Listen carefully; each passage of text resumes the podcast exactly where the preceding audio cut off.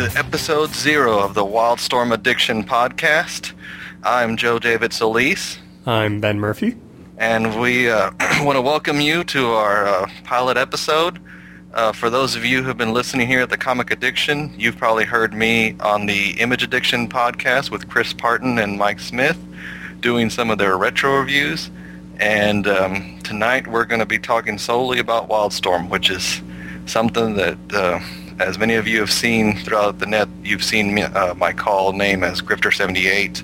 You see that obviously I uh, really love this company, and um, so Ben and I are going to talk some Wildstorm with you tonight. Yeah, and uh, others who have seen me around in various forms as Yo-Yo Master. I'm the annoying one, and uh, we'll be talking about Wildstorm for the weeks of 331 and 47. So we got a, a lot to talk about tonight. Yeah, and um, I want to thank Ben for agreeing to do this with me because um, this was an opportunity that was given to us, and uh, it was just really cool to find another another person who was who I already knew, you know, liked Wildstorm a lot, and it was just really cool that he was willing to come on and give this a try. So thanks for thanks for stepping up, Ben. Oh, you're welcome. For those of you um, out there who who uh, who have never heard uh, never heard Image Addiction or never been to the Wildstorm boards or seen any of us discussing, or uh, Ben and I both hail from the Wildstorm Resource Wiki. If um, some of you never been to that, you can find that on Google just by typing it in. It'll be the first thing that pops up. But Pretty much. we'll just uh, we'll take a, we'll take a few minutes to let you know a little bit about us. Um, I've been pretty much following Wildstorm since the beginning. I uh, followed Jim Lee when he left when he left X Men, and uh, followed a lot of Image comics in the early days. But uh, there was just something about the Wildstorm universe that just really really spoke to me. So that the characters just really attached to me. Obviously, Grifter. You know, I mean, for those who've seen my Twitter page and everything else, you know, Grifter just pasted here, out there, and all over the place. Pretty much, yeah. Yeah.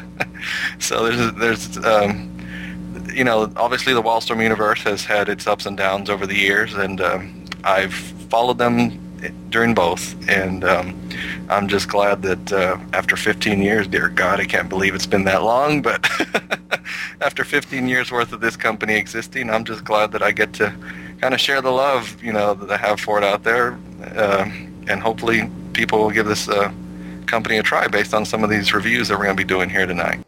I also have been with Wildstorm throughout its tenure. Um, I started collecting when I was 12. Uh, my stepbrother had showed me a lot of the uh, Uncanny X Men that Jim Lee was doing. And at that time, I was not into comics at all. And I said, Hey, what should I pick up? And he mentioned that this artist that I really enjoyed and I did a lot of copying of um, since I had the artistic nature. He told me that he was starting his own comic book company, so I kind of jumped on board right there with Wild Wildcats number one, and uh, I've been hooked ever since. You know, I went away from it for a little while after well, during college and those years just due to money, really. But I came back the last couple years and don't know why I ever dropped it because it was amazing and had to go back and pick everything up that I had missed. You know, speaking of money, I always I always made the joke, you know, that uh, you know, for the ups and downs of the Wildstorm universe, um, I could always afford them above everything else. you know. Oh, absolutely, absolutely. Even today, it's amazing how how inexpensive they are. And you look at uh, those first couple years that they started, and they were still under image. Um, you know, the the amount hasn't really changed too much, so can't complain. Yeah. So anyway, tonight um, we're going to be discussing some of the recent releases, and um, let's go ahead and start with the Authority number 21, which is written by Marc uh, and Adam Freeman, with art by Al Barrionuevo. And we got a nice cover by Walt Simonson, which connects with Wildcats number 22, which is out on April the 28th. So um, let's just go ahead and jump straight into this review. The first thing that's notable about this issue is it is the last issue for this creative team. Um, it was announced that uh, this is the fourth issue they've done, and um, for some reason they're leaving the book. Uh, no official reason has been given, but I can personally say that regardless of the reason, I'm really sad that they're leaving because they've done an awesome job with this book so far. They really have. I think a lot of people are sad about that. Yeah, unfortunately, there are some people that I've seen at the boards that um, are kind of taking it almost as the last straw. I was sorry to see that uh, you know that that they were really excited about this, and we were going to go 12 issues, you know, strong with this team, which you know Wildcats is still obviously going to do, but right. Uh, you know, yeah, there was just a lot of a lot of the what I what I consider the diehard fans, you know, because I've been on the boards long enough to to know who's who's the diehard fans. Right. You know, and they were they were kind of upset. They were still talking about it today when I was logging on. But let's. But the the good news is is that they gave us a really good final issue. I mean, they um, they really literally just hit the ground running with this, and you know, some people complained about that, and some people thought that was really cool because you know we literally when they took over four issues ago, you know, we had the um, we had the the authority ship, the carrier, you know, being called back to some distant you know, we don't know it's a planet, we don't know where it's going, but some somewhere deep in space, you know, somebody's calling out to the carrier, calling it back, apparently. And you had this wild scramble between the all the teams, you know, who's going to get on the carrier and go try something new, who's going to stay back on Earth, which of course has been decimated for the last two years since the World's End event, you know, began. And that was part of the motivation behind mixing up these teams, which is another thing that unfortunately has come into criticism, is that the characters who were exclusive to the Authority once upon a time and exclusive to Wildcats and exclusive to Gen 13 were basically just shaken up, mixed up, you know, I mean, as random as random could be, you know, who chose to get on the carrier and who chose to stay behind. And, you know, honestly, I, I thought it was very bold. It was a very bold move. Oh, absolutely. Yeah they really gave us a great arc. I mean, despite the fact that they, you know, are cutting short, you know, their promised 12 issues, um, you really can't complain with what they put out for these four. I mean, they're awesome. Yeah, but but like I said, you you know, you've um, you've had three issues where I mean, it's just been you know the carriers going and and and some people got stuck on it who didn't want to get stuck on it. You know, even regular people, not non super powered people, and so you had conflicts with hmm. that. You had refugees uprisings. I mean, you know, and they they're about to run uh, right into the middle of the planet Damon. You know, where the Wildcats, you know, Nemesis, the the Daemonites come from. So it's like not only do they not have a chance to breathe, all of a sudden they're you know in the middle of another conflict and. You know they got internal conflict, and it's just like I mean chaos, chaos, chaos. You know. Oh, there's a lot going on. Oh yeah, for sure. So you know, um, here in this issue, what was so cool about it is that we finally get to catch our breath, and so do the characters. You know, um, like what what there was lots of character moments in this. What what what was some of your favorite character moments in this, Ben? well, I I think a lot of people are gonna notice Christine stomping through a few panels and basically telling Hawksmoor to nut up. Was pretty good. yeah, so that was that was really great. I mean, uh, obviously, you know, Christine Trelane, who hasn't gone by the name of Synergy for a long time, but you know, most people probably remember her as Synergy from Stormwatch. But uh, her and her and Jack Hawksmoor have been having this little power struggle, and um, I don't think either one's really won yet. no, no, and and not only does she, you know, walk right past him. She walks right up to the high and is like, "Hey, man, same thing. Not just not not up, but you know, hey, I can help you. You know, help yourself. Let me help you." So, yeah, that that was one thing. I mean, you've got. That, that, I think that's one thing that people are taking for granted about this is that I, think people are so stuck on, oh, you've messed up the authority. Oh, you've messed up mm-hmm. the Wildcats. They, they're not the same team. You don't have the same characters. I think they're so focused on that that they're not really looking at what's happening here and, and what this creative team has done in taking these characters that, that yeah, I mean, I get why these people are angry. There's a lot of stuff that that we all loved from from Warren Ellis's run and stuff, but you know, these characters are are being put in, into the situation where they've made some bad choices. I mean, the world pretty much ended, and it was their fault, you know. And that's not something to be taken lightly. It's not something, you know, for the first time in a, you know in comics, it's it's being treated like it should have been treated in any other any other end of the world type story we should have seen, which is that it it needed to not just mess up the world, but mess up these characters. No, no, I agree, and that's good that you point that out. I mean, they really even dive clear back to Ellis's, you know, the end of the Stormwatch Volume One run. I mean, build a better world. You know, these guys have been screwing up ever since that. You know, when the Authority was created, they have yet to accomplish that. So they're still hinting at that. All these characters, they might not be the core authority, but they all understand that and they all realize that they've screwed up.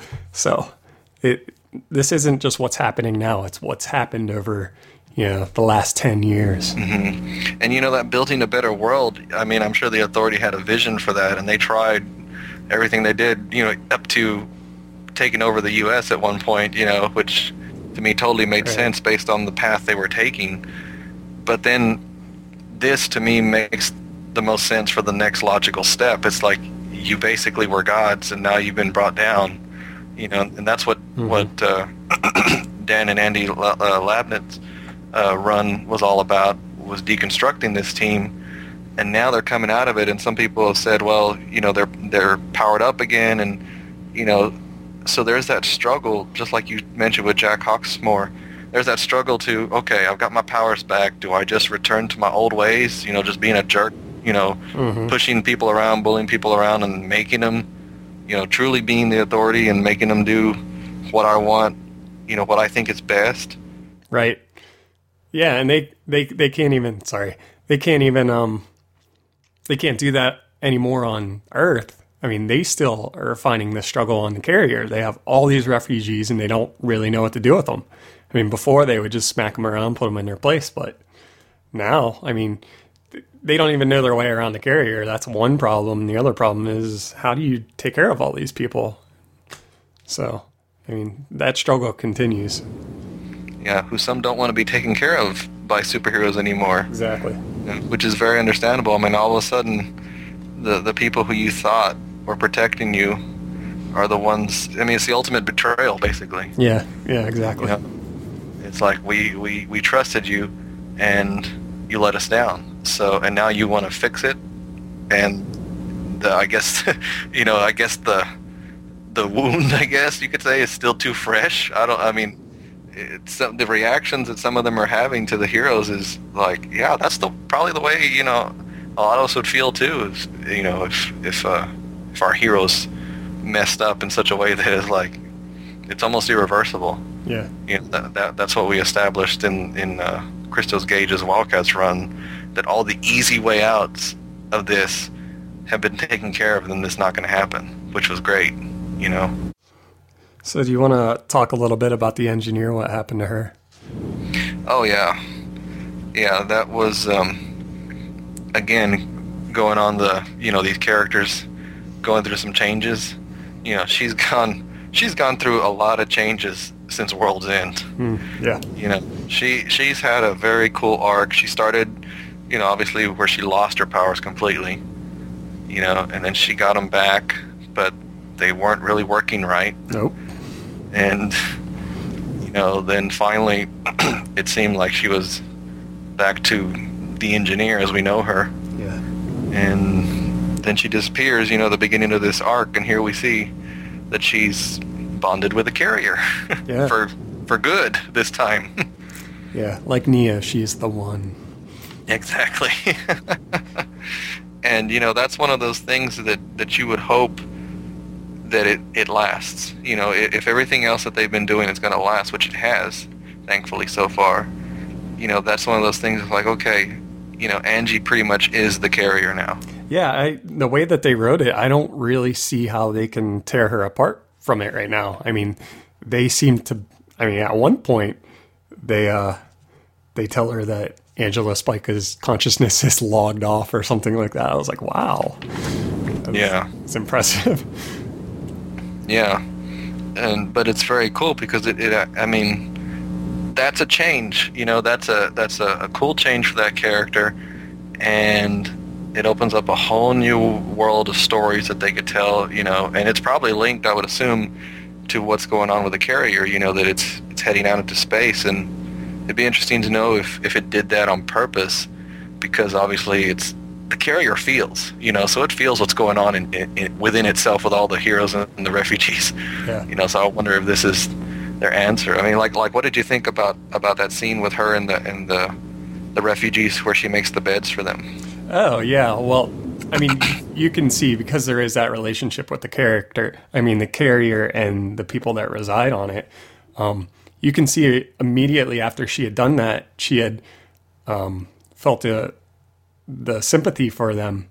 Right after she did that, you know, the refugees were kind of viewing her as their deity. I mean, they were immediately like on their knees worshiping her, which is kind of creepy, but you kind of understand where they're coming from too.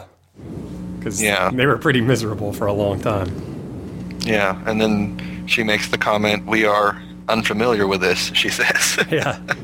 you know, so the the carrier is not used to being worshipped, I guess. yeah, yeah, exactly. Well, there's a lot going on, really. I mean, each character kind of has their own thing going on. Um, you know, the new Century Baby River, you know, he's got his thing going on where he kind of knew that the engineer was going to come online at some point, and uh, you know, she makes it pretty apparent that he's a he's a target wherever they're going. He's he's their target, so they do have to protect him. All of them do. I just don't think that they realize that yet. Yeah, naming this this this little boy River as the the new Century Baby, and apparently the Century Baby of information, which totally makes sense for the 21st century. That was a really cool idea. Yeah, river flow of information. Yeah, it's good. You know, it, but it also raises questions about well, what truly happened to Jenny Quantum then? If there's a new Century Baby, does that mean that she's gone? You know, like really gone? I don't know. Yeah, you never know. There's there was also an interesting thing with Roxy and Deathblow. There's been, I mean, Roxy's training once again, and you know she had really been training this whole past year, and even Deathblow kind of gives her a little little hint, like, hey, maybe you can make a shield. So I'm not quite sure why they've been building up Roxy for the past year, but it's interesting to see what they'll do with her because I mean, honestly, she's been doing a lot, like a lot of build up. So hopefully, they don't just let that go. Yeah. Yeah, because for those of you who haven't been following Gen 13 and are wondering about the weird costume changes, you know, they were mentored by the the superhero team called the Paladins, which was introduced in the Number of the Beast storyline, which is basically a lost Wildstorm team, you know, uh, and um, they trained the Gen 13 kids kind of the way you would, you know, a next generation of superheroes, and which is a explanation for the costumes that they got, which are more traditional. And of course, when everybody was scrambling, some of the Gen 13, well, actually only Roxy and Rainmaker made it on the carrier as far as the Gen 13 kids, right? Uh, yeah, that looks like the case. Yeah, so so Roxy, who I think wasn't she named the official leader there towards the end of one of the story arcs? Uh, it seemed to be that way. I don't know if they officially said it, but it was obvious that she was leading the team. Yeah, because I, I think Grunge mentions that either in the Wildcats issue or, or right before she jumps on the carrier.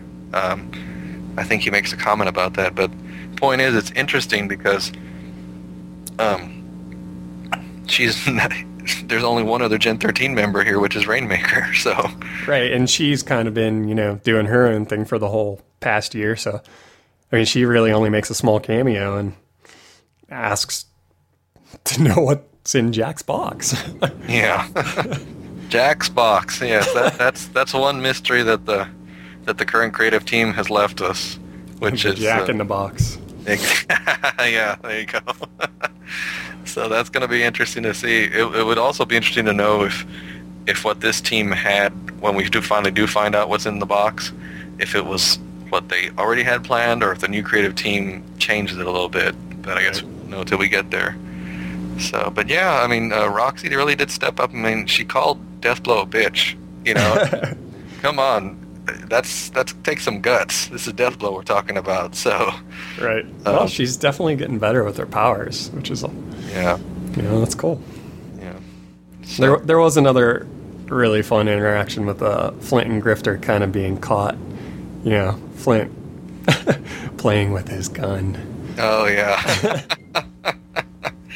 yeah, Benjamin Santini's not gonna like that. Oh no.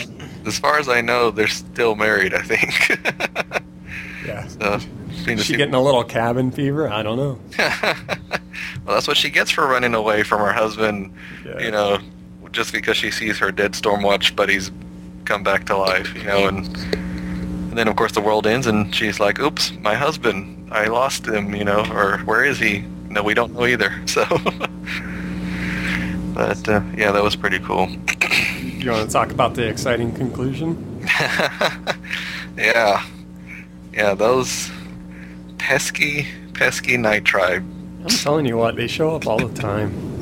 You know, you think you, you think you blast off into space and you're gonna be free of all the vampires, werewolves in the world, and then, oh, they just happen to hijack on the carrier too. Yeah, as if Daemonites aren't bad enough, you know. yeah. So, um, just a string of bad luck, I think, for the people on the carrier. Yeah, yeah. I, I have a feeling that that might be a little short lived, but I, I don't know if that was a device used just, you know, to help them end their arc or what, but we'll see. yeah. Well, it was a good cliffhanger. I mean, because Oh, uh, for sure. Yeah. you know, a lot of people were wondering if the Night Tribes had been completely eliminated, you know, because over in the Stormwatch comic before it got canceled, I mean, Winter basically nuked them with himself, you know. Yeah, that's true. That's true. That's true. So, so um, a lot of people thought, I mean, of course, we kind of always know that they're not really gone, but he sure took a big chunk of them away, you know. they're like cockroaches. They just always come back. yeah. So anyway, so um, yeah, so that, like I said, definitely a really good issue. The Authority, really, really sad that this team is leaving, but um, I've seen, you know, we've seen preview work from the from the new creative team coming, and it, the art looks really good. And if if they're going to keep the notes or whatever that this team had and put their own spin on it, very similar to what um, Keith Giffen's doing on the Authority last year, you know, I'm all for it. So, um, why don't we go ahead and give our ratings for this issue? We give, I'm sure some of you have seen it. If you've seen the written reviews at uh, Comic Addiction, you see that we give ratings one to ten, one being the worst comic ever and ten being the best comic ever. You know, with all the numbers in between. And I really, I really, I really thought this was an eight, which is on its way to greatness. And um, because I just, I mean, it was so it focused on the characters so much, and that was something that, that I'm glad that they got to do at least one time before they left the comic because they had just been these characters just been scrambling for their lives, and there's no time to just stop and oh, let me tell you a little bit about myself. You know, it's like no, no, no, we're gonna die. We need to do something. So finally, you know, we get some good a good sense of the character. So I, I really enjoyed this issue a lot. What about you? I, I did as well. I actually gave it a nine, which is excellent. And I, I just thought it was very fast paced. There was a lot going on. There was transformations happening. You know, we learned a lot about the team that's been created, and we're set up with a cliffhanger that's exciting. Who knew the Night Tribes were still around, and they're on the carrier. That's awesome. Yeah. Can't wait to, can't wait to see what happens next with it. Yeah. Well, cool. Well, let's go ahead and move on to our next comic then. If you'll take that one, Ben. Sure. We're actually going to be reviewing Sparta number one and two. We realized that Sparta number one came out a little bit earlier in March, but just to catch you up, we figured we'd review both of them. So, Sparta USA, written by David Lapham and art by Johnny Timmons. Um, this is one of Wildstorm's uh, creative properties, so it's not part of the Wildstorm universe proper, but it is about a small town called Sparta. Um, it's a really odd book, honestly. I think we both have our own opinions about this book. Uh, it's it's got magic in it. It's got a lot of political things going on in this book. At least I felt that way. Um, it's about the main character, Godfrey McLean, who is the number one quarterback ever in the town of Sparta. Basically, he holds all the records, and three years ago, he disappeared into the mountains. Now, the town of Sparta is a small town in the foothills of some mountain range. We don't really know. Um, but they're surrounded by mountains, so it's kind of secluded. It's cut off. It, I would assume that there's no airport because these people don't leave this town. Um, he goes off into the woods, and the townspeople are uh, scared of the Yeti. That they don't, they really only refer to it as the Yeti um, because he, the Yeti eats people. Um, so they assume that their number one star, Godfrey, has been eaten by the Yeti. Um, the town is also led by a blue skinned person, which. and all the other townspeople are normal, and they don't seem to have an issue with this blue skinned guy leading them. Yeah. Yeah, I was gonna say that's right. Y'all heard him right. He said a blue skinned person. you forgot to mention what's color skin Godfrey's is. Godfrey's is uh, red. Just so you know, there's a lot of political things going on in this book. you know, just listening to you summarize that book just reminds me just how odd it really is. It, it is. It is odd. You know, I kind of I kind of think about you know David Lapham going to to Wildstorm and pitching this, and I kind of imagine that it's just like the way you did it. You know, it's like yeah, I, I, I don't know how to explain it. I mean, uh, it, the the town is uh, really wrapped around football. Uh, football Oh, is yeah. the all American sport, um, and and Sparta is so deeply entrenched into this. I, I I don't know how to explain it anymore because I'm from the city of Pittsburgh. I mean Sixburg. So being from a town that is very entrenched in football, I can't imagine this because they have I know they listed off uh, you know a 9900 uh, population town that has 30 odd pro teams. I'm like, how is that possible? That that would make the percentage of people in the town oh like 20% play football professionally or some odd number. I just, Yeah. it's insane. And you know, now that you brought that up, is it that, that they play those teams within Sparta play each other? Because I was explaining this to a friend today, and that was his first question when I mentioned that Sparta was isolated. He was like, "Well, then who do they play?" I, I assume so, and that's you know they don't really say that they leave the town, and so you kind of have to believe that they have to play each other. There's leagues within Sparta, so 9,900 people, a lot of Yeah. them are playing against each other. Um, yeah, So let me get let me get back to uh, some of the main characters that we meet. So we meet this blue skinned fella that is leading the town, and his name is Maestro, which is you know means teacher, which is kind of odd because you right away realize that this character is kind of seedy, and most blue-skinned people are. right, exactly. Redskin people are great. but uh, you can see that uh, Maestro is really all about keeping the people only thinking about Sparta and not making sure that they're not questioning what's outside of Sparta, what's beyond the mountains. I was gonna say it's interesting you brought up how, how it's hard for you to relate to all this because for me it's the total opposite. You know, because I, I grew up in a small town, small Texas town.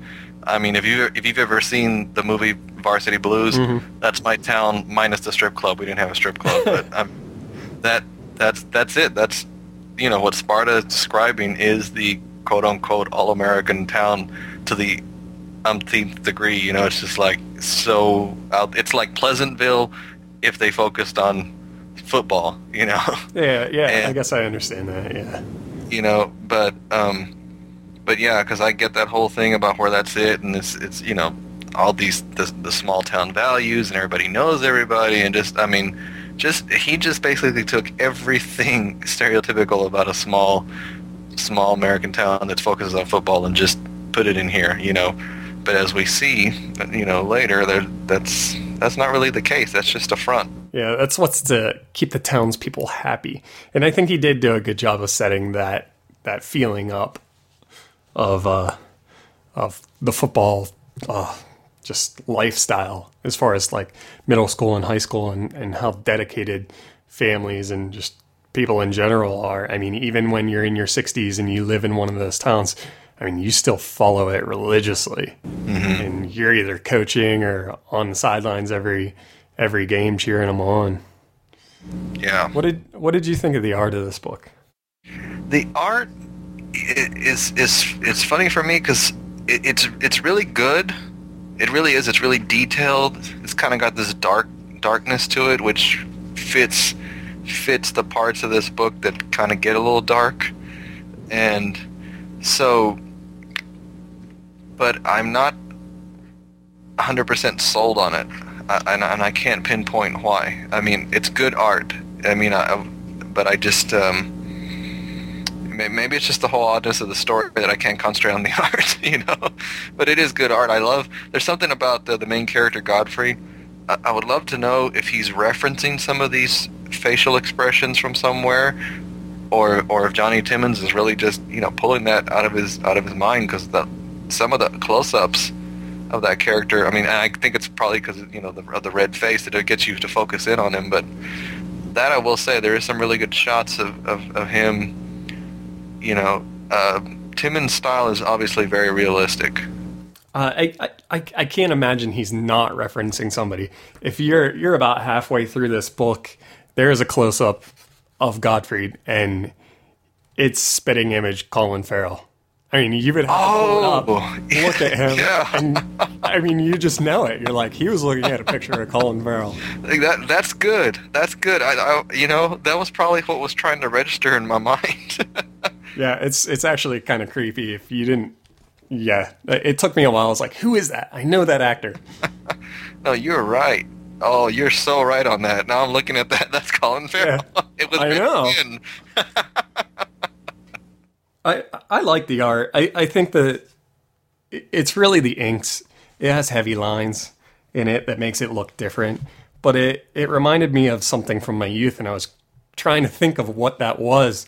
And I know that there have been many uh, like Bible story adaptations in comic book form or you know storybook form, and it just reminds me of something like that that used to have heavy lines like that. Mm. That's all I could really think of. I was like, man, this just feels like that.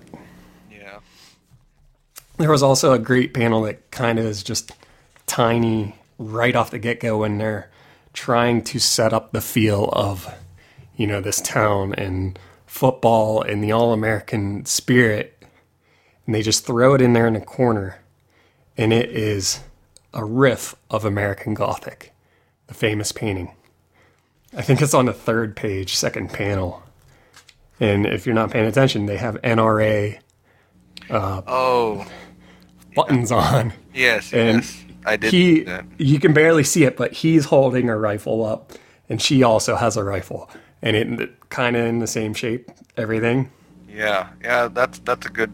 You know what? That's that's one of those things that I just kind of skimmed over, and it might have clicked, but I was, yeah. Yeah, but I think it's something subconscious that you would have read it real quick, and but you would have got the spirit behind it. Mm-hmm. Even if you hadn't picked up on, oh, that is exactly the American Gothic painting, just in a different way. Yeah.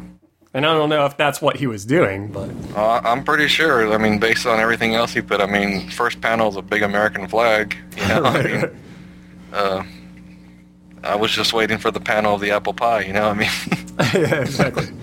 So, um, yeah. So, is there is there anything else about the first issue you want to say before we kind of go the second? I I, I don't. Uh, I I thought it was great as a setup piece.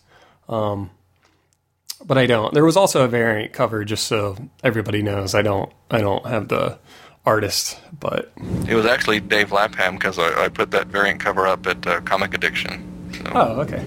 Yeah. Look at you. you're on top of it. Yeah, I try. I want them to keep me. So I gave this this book a seven. I I thought it was above average, slightly above average. I, you know, I, I thought it was good setup. It was intriguing. You, you saw the magic a little bit. You're kind of wondering what's up with these two colored skin dudes. and yeah, that didn't come out right, but you know what I mean. yeah, no, they know what you mean. We're talking about somebody who's blue and somebody who's red, and we really mean that. They're just that's the colors they are in the comic. I mean, yeah. whatever political statement he's trying to make, you know, it's it's kind of getting lost in all the weirdness. Honestly, I mean, Yeah. um, yeah, I gave this a seven as well, slightly above average, because I just, I don't, I, it just didn't. It was weird, but it didn't wow me, you know. And that that's the thing with me in the first issue is that it was intriguing enough for me to be like, okay, let's let's see where we're going, you know. So, so that, that's what I thought about that. And then, you know, issue two, which I'll let you continue, gets even more interesting. Yeah, it really does. And I was actually uh, pleasantly surprised because I hadn't picked this book up at first. And, you know, because we were going to be reviewing it, I went back and picked up number one. And this past week, number two. So I was kind of happy after I read number one. I was like, wow, I'm glad I picked this up because it's going somewhere. So Sparta number two released on April 7th. And, uh, you know, we continue uh, after Godfrey did kind of showed his hand at the uh, stadium, and we continue from there. The one thing I do want to point out real quick before we continue with this is kind of like the title screen where they list the creators on every book. Here we mm-hmm. use the scoreboard, which I thought was awesome. yeah, They put the title, Yeah, they put all the creators, and then they put the score up, which is the issue number. So yeah, that that is a really nice touch. They did that in the first issue too. yeah, yeah, exactly. So here we have we learn about the three F's, which is fame, family, and football. And I have a feeling they lean on a couple of those more than another. we we see a lot more magic in this one. We see, you know, Godfrey healing himself and doing a lot of goofy things. We also see his restraint as he holds back from, you know, basically easily killing, you know, Sparta's latest hero. Mm-hmm. Yeah, that was that was a pretty good fight. yeah, yeah, it was cool. And uh, we see a lot more of the political thing, the political stress between, you know, Maestro and and Godfrey. We also have all the women fawning off of Godfrey. he he, he goes back to his old house and uh, they kind of follow him. Yeah. It was interesting. Gets his own little Charlie's Angels group going on. Yeah, yeah, and we also we meet some new characters. Uh, we meet Nora, who obviously is you know his his love of his life. For the first time, we finally see who is doing all the voiceover, which is Ralphie, who owns well now runs uh, one of the stores in town. Yeah, yeah, that was interesting to finally see who that was because I was kind of curious because it was obvious that it was not Godfrey. So, so that was interesting to see. See, the reason I'm struggling, like I said, is this book is so odd. It's kind of hard to describe. I mean, it's like okay, basically here it is. Let me just throw it out there. You got redskin guy, no t-shirt, just looking like something out of a, out of the out of the the movie 300, but with red skin. He's got a sword. You know, they're having the bonfire in the middle of the football field, and he's out there throwing a challenge. You know, in the middle of the football game to the maestro to basically, you know, release his control over the people. so, this is not a scene that you would normally see at, at a small town football game. you know, and this is this is part of what my brain is having trouble wrapping around. I'm like, what is going on here? And I think part of it is that since this is a brand new world, you know, because it's a, it's a new comic and they're never, you know, first time we've ever seen stories in this world, you don't know what the what the rules are yet. You're still trying to figure them out. No, no, You no. know, it's like if I was reading a superhero comic and this was happening, somehow I would accept this, you know. but but since I don't know where I am yet, I'm still kind of lost as a reader. I think that's why it's so hard to really be like, okay, this is what's going on, and I know 100% that this is what's going on because I don't feel like that yet with this comic. yeah, it, it's tough because there are those. You know, you have your core family values, which they list at the beginning of this one, but then you also have this political struggle, which they dive a little bit more into in this one. He, you know, Maestro keeps talking about the president of the United States giving children to those that deserve it. And, you know, they talk about the United States and nobody leaves this town. So how do they know if they're, you know, how do they know anything outside of this this little world that he's created for them? Because he cuts them off from it. I mean, children are being given to them from the president of the United States. Yeah. It, just it's odd. Yeah. And there's nothing there's been no mention of TV, internet, communications. I mean, everything. You really get this sense that yeah, they're isolated, and you don't know. I mean, there's no reason given yet. Obviously, I'm sure eventually. Well, I hope we do, but. Um, but yeah, you do get this sense of isolation. That's part of what's going on here as a reader. You're like, where am I? When can I go back to my normal world? you know, because I don't understand what's going on in this one. Yeah, and they even set up the isolation a little bit more in this. I mean, there's all these beautiful pictures in the first issue of this town, how gorgeous it looks with the the lake and the mountains and everything, and yet it's cut off. And they even talk about radiation zones outside of the mountains in this issue. So not only is there a yeti in the mountains that you shouldn't go deal with, but there's also radiation zones outside of it. So does that mean that all of the rest of the United States is just gone or he definitely makes sure that people do not leave this town. Mm-hmm. Yeah, so that that's the thing that I really am struggling with this, you know, and unfortunately, you know, I'm sure there's people who who gave up on it on the first issue because of that reason, you know. But I'm giving I'm giving Lapham the benefit of the doubt here because I'm like, okay, he's he's he's put us in a new world. He's tasked to let us know what's going on the best he can without revealing too much. And he's trying to craft a story within this world too, which the best I can tell is, you know, obviously rising up and against a, a oppressive force, which seems to be, you know, Godfrey versus the Maestro, which is a classic conflict. But it's this odd little setting that just kind of keeps you in this state of uncertainty that you're like, yeah, I know that story, but I don't know how it's going to play out here, you know? yeah, and it's it's so just slightly off as far as the setting is concerned that it's intriguing. You're just like, this is strange. I, I mean, no town should be like this, so it's kind of hard to relate. And then right at the end of this book, um, we realize that Nora is not his wife, just his lover, because we run into his wife at the end, and she looks ticked. And supposedly, she is the queen biatch of the town because she seems to get her way no matter what. Apparently, according to Ralphie, was that his name? Who's still narrating, you know.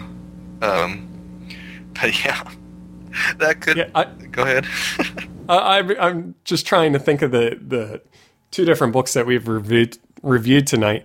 Which has the scarier climax? the Night Tribes or Wanda McLean? I don't know. She looks pretty rough. You know, I rather than deal with your ex-wife, I think I'd take the Night Tribes any day. you know, I mean, that's what happens here, folks. For those of you who are listening, his ex-wife shows up, and apparently she's got she's got three kids with her. She's got her luggage. It's it's a scene out of a sitcom or a soap opera, you know. And it's like, what is it doing at the end of this comic? You know, it's got magic and it's got, you know, a red skin guy and a blue skin guy and, you know, a city that's covered in the mountains and we don't know why. And all of a sudden his ex-wife shows up with the kids and that's the cliffhanger. And it's like, what? yeah, I've never seen that in a comic book. And not only, I mean, it's ending with his wife coming back. They're still married. yeah like, sorry, honey, I've been in the mountains, and uh, oh, by the way, uh, my skin's red now. I and I'll explain that eventually, which he has not, of course. so, oh, this comic's just weird.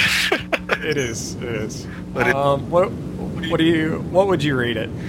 I'm still stuck on my seven, just because you know I, I'm giving it. I'm I'm really just giving him the benefit of the doubt. You know, I I try to be a lot more forgiving than than a lot of people online that I see sometimes who give up on stuff really quick. I'm I, I really want to give this a chance. You know, I really want to see what he's doing, and, and I really I, I, get the feeling that when all is said and done, when issue six is out, because it's a six issue miniseries, mm-hmm. probably it'd probably be good to go back and reread it. You know, because there's probably some stuff that's going to make more sense when when it's all said and done. Or at least I would hope so. You know, because you know, then you can be like, oh, that's what he was talking. Oh, that's what this meant. Oh, oh, you know, just a little. Uh, all I want is some aha moments. You know, I mean, I don't want to be left in uncertainty forever. so. No, I I agree, and that's actually why I I bumped this one up to an eight because I think it is on its way to greatness. I think there's a lot going on in this book. I, I don't think it's just a struggle between good and evil. I, you know, I, I think there's there's a lot of things that he's trying to say in this book. Mm-hmm. So we'll see where it goes, and I'm actually excited to see where it goes. Because, like I said, I was not planning on picking this book up, and I'm really happy that I have. And you know, oh yeah, yeah, definitely. So anyway, um, each week, uh, you know, we, we do we do go over some of the issues we bought, but there there obviously we can't pick up everything. But we would like to let y'all know some of the stuff that is out this week that uh, did come out. So uh, Ben, if you'll let them know about what's out this week, besides what we reviewed. Yeah, besides um, Sparta number two and the Authority twenty one coming out, uh, we have Starcraft book one now, StarCraft Book One is a hardcover book, and if you haven't picked it up, you can pick it up at instock, instocktrades.com for uh, twelve fifty nine, which is thirty seven percent off the cover price, which normally goes for nineteen ninety nine. So, if you're a StarCraft fan, go and pick it up at instocktrades.com. Yeah, and, and I am a Star StarCraft fan. I hadn't hadn't mentioned that when we were talking about putting this together, but I am. But unfortunately, I just the book's not in my budget, so you know. But I I, um, I really do love those games, and you know the fact that they're putting out a hardcover, you know, obviously the there's some fans picking it up, so that's good to know. Uh, so I know it's continuing. It's definitely it's definitely still going. So if if you're a fan of the games, uh, I know that there's a lot of characters I've seen in the solicitations there's a lot of characters from the games that they're incorporating into these stories, so that's pretty cool. Uh, that just about does it for our uh, episode zero of Wildstorm Addiction.